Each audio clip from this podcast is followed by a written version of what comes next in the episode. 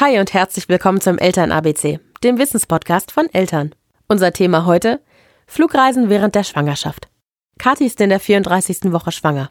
Darf sie dann noch fliegen? Und worauf muss sie achten, wenn sie mit dem Baby im Bauch ins Flugzeug steigen möchte?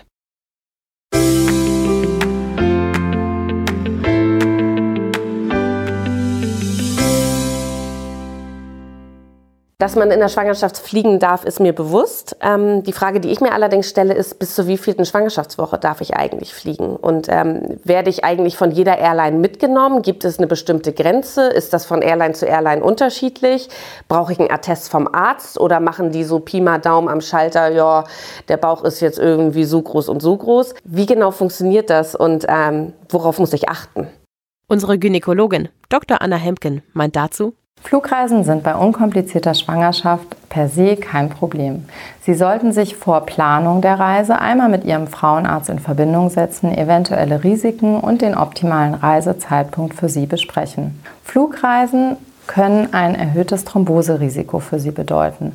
Wie können Sie dem entgegenwirken? Sie sollten ausreichend Flüssigkeit zu sich nehmen, das heißt mindestens 2 bis 3 Liter pro Tag.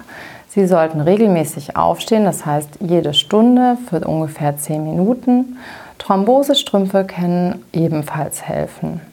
Wenn Sie sich für eine Flugreise entschieden haben, ist es empfehlenswert, sich einmal im Vorhinein mit der Fluggesellschaft in Verbindung zu setzen. Denn die Bestimmungen für die Schwangeren unterscheiden sich bei den Fluggesellschaften. Einige verlangen einen Attest ab der 28. Schwangerschaftswoche und prinzipiell nehmen viele Fluggesellschaften sie ab der 36. Woche nicht mehr mit. Es ist wichtig, dass Sie immer Ihren Mutterpass dabei haben.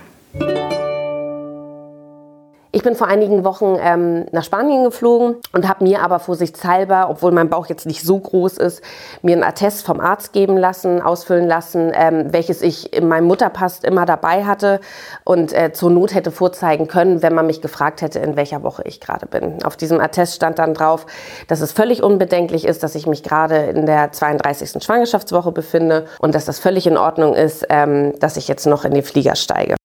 Das war der Eltern-ABC-Podcast. Diesmal zur Frage: Bis wann darf ich in der Schwangerschaft fliegen und was sollte ich beachten? Wenn du Fragen oder Anregungen hast, schreib uns gerne eine E-Mail an podcast@eltern.de.